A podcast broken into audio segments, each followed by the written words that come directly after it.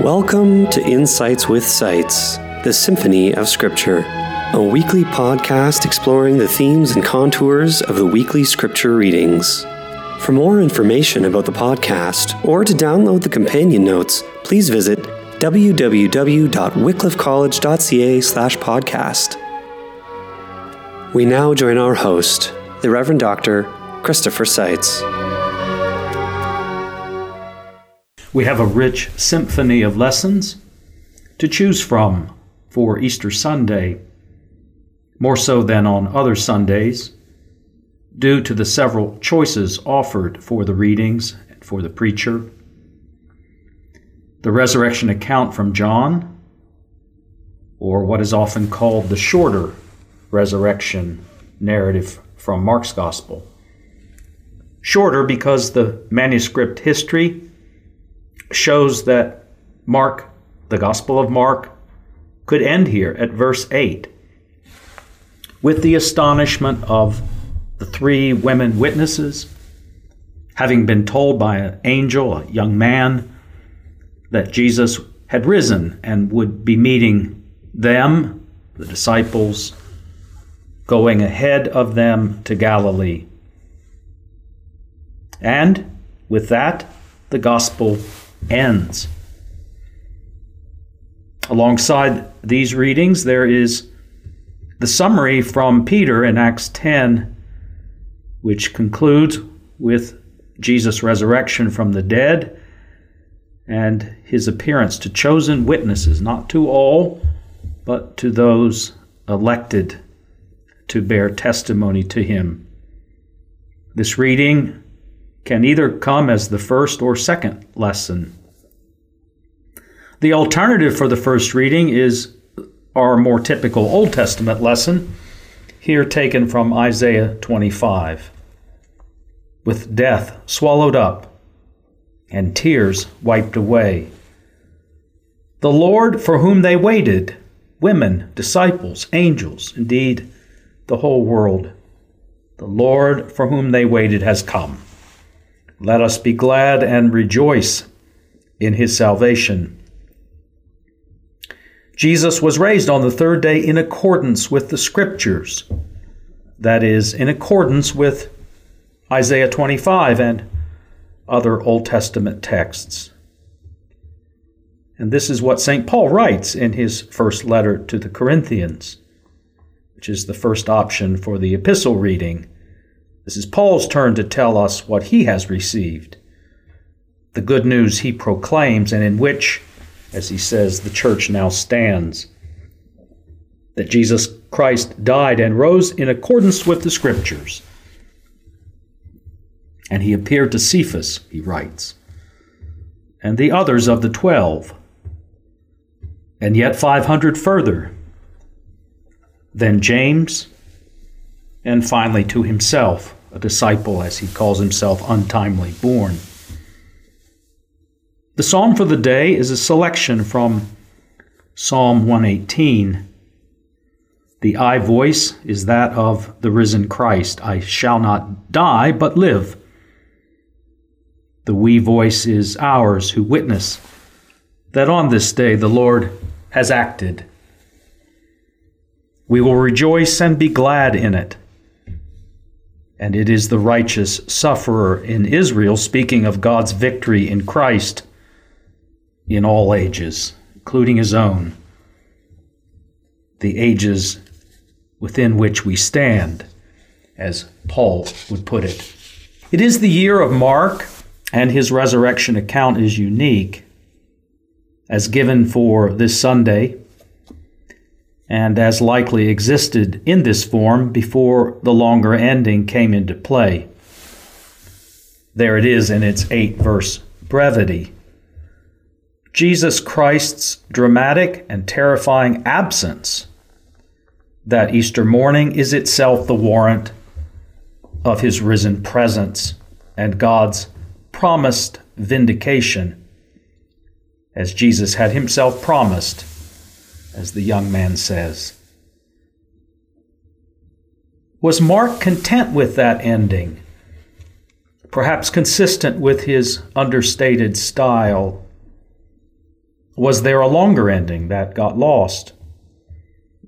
Is the ending we now find attached perhaps a compilation based on the other Gospels?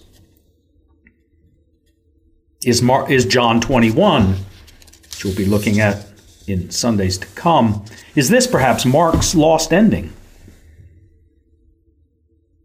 These are the puzzles that have tantalized faithful interpreters from Eusebius and Jerome down to our present age. That the manuscripts have not eliminated the issue means it's wise to rule out some kind of deficiency or obvious problem on Mark's part, which needed to be corrected. The longer ending is itself a study in disbelief and non recognition, as if breaking the silence, which we hear at the end of verse 8, didn't make that much difference measured against what God had dramatically done all the same in his Son and in raising him.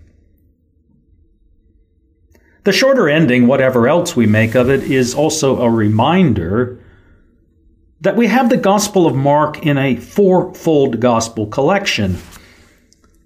And alongside the resurrection accounts given there and by Peter in Acts and Paul in 1 Corinthians.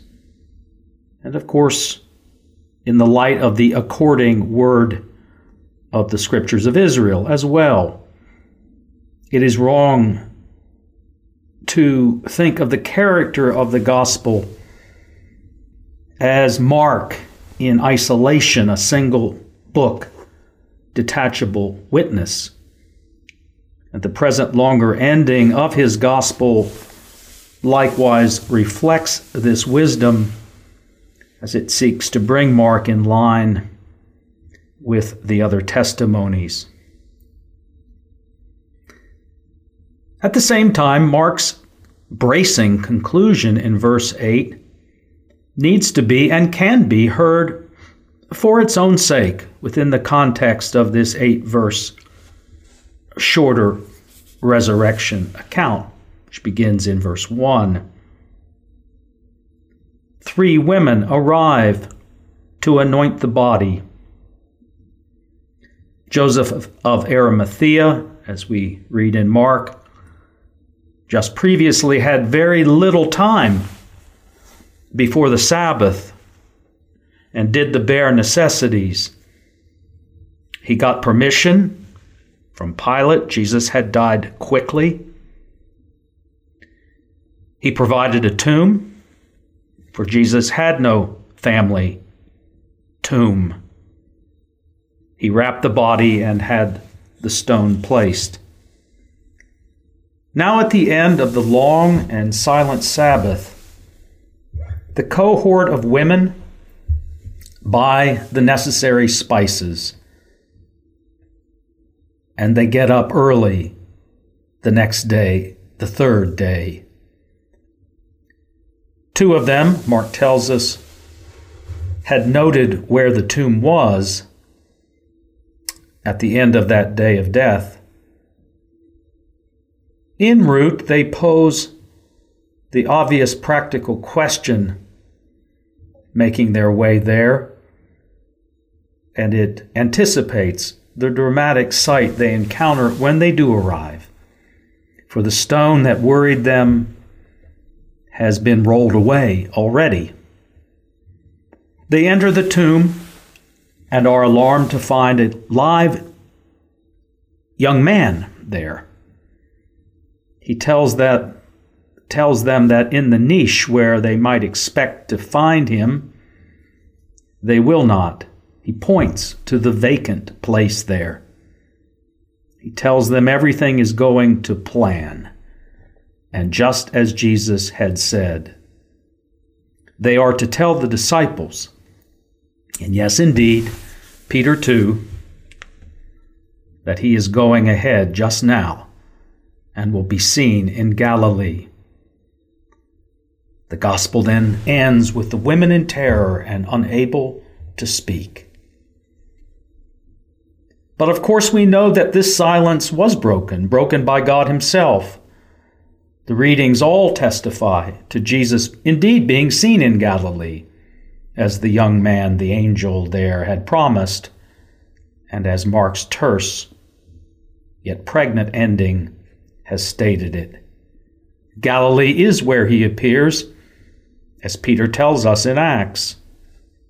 Of the twelve, he appears first to Peter, or in some signal fashion to him, as Mark, Luke, John, and 1 Corinthians all agree.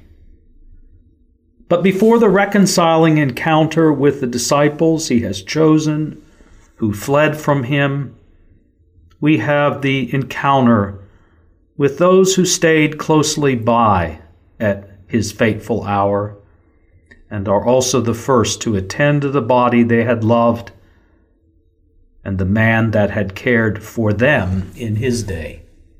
The point may need emphasizing. The emotional link joins the practical. Matthew, Mark, and Luke all stress that while the twelve fled, at the cross, or near enough to watch Jesus' passion, final hours, and death, were women companions, named in Matthew and Mark, and including Mary Magdalene and at least one other Mary. Mark is probably the clearest in showing this fact as enabling the two Marys to know where the tomb is and to be aware that more attention to the body is in order than what Joseph was able to undertake in the few hours before sundown and the beginning of the Sabbath. And so they are the first to confront the reality of an empty tomb, whose rolled away stone makes their visit possible, but then not necessary for the loving tasks they had come to do. John's longer and different resurrection account, which can be read this Easter Sunday as well, agrees that women were first to the tomb. Again, it is Mary Magdalene. She sees the stone rolled away and runs to tell two key figures in John's presentation Peter and the beloved disciple. These two will remain in critical frame from here to the end of the gospel. In John's gospel, the beloved disciple was at the cross with Jesus' mother, the Magdalene, and again another Mary. The famous foot race is won, surprisingly, not by the ever active Peter, but by the other disciple. As he remained with Jesus, spent the night with him and with Andrew at the very beginning of the gospel, remained next to him at the Last Supper and at the cross so the beloved disciple remains at the tomb's entrance. The runner up, Peter, true to form, rushes in. The narrator and the beloved disciple being one and the same, as we hear shortly at the end of the gospel, we can assume that he is reporting what Peter sees as also he sees it before he goes in. Jesus has walked out of the wrappings of death with the headcloth by itself. The belief, comprehension, and understanding of the beloved disciple comes as he remains and contemplates what he sees an empty tomb, the linen cloths lying where they are. As at the cross, the scriptures still veiled for others, are not for him. They are sounding forth clearly. Perhaps Mark's shorter account would have suited the beloved disciple just fine. Now, John saves the special first encounter with the risen Jesus himself for Mary Magdalene. Hearing it read as we do on Sunday, it speaks for itself in emotional depth. Jesus is in his resurrection body, and in that body will be recognized in special ways, as we see. In this new recreated life Jesus is bringing us in his resurrection body, we might well think of a renewed Garden of Eden. And so, how good it is that Mary supposes she sees the gardener. The gardener, of course, is Jesus himself. The sound of her name from his mouth brings forth the new life he is bringing, the Easter life of her joy. Rabboni, teacher. What she sees and what the beloved disciple knows by Scripture and by his posture of remaining, assisted in both by the Spirit poured out at the cross, is then relayed to the other disciples. Mary Magdalene said, I have seen the Lord. Welcome, happy morning. The symphony of Scripture pours forth to and from this eternal Easter fulfillment. For I handed on to you as of first importance what I had received that Christ was raised on the third day in accordance with the Scriptures. God raised him on the third day and allowed him to appear not to all people but to us who were chosen by God as witnesses. And all the scriptures testify about him. We hope you enjoyed Insights with Seitz, the symphony of Scripture. For archived episodes and notes, please visit www.wycliffecollege.ca slash podcast. Thank you, and we hope you tune in again.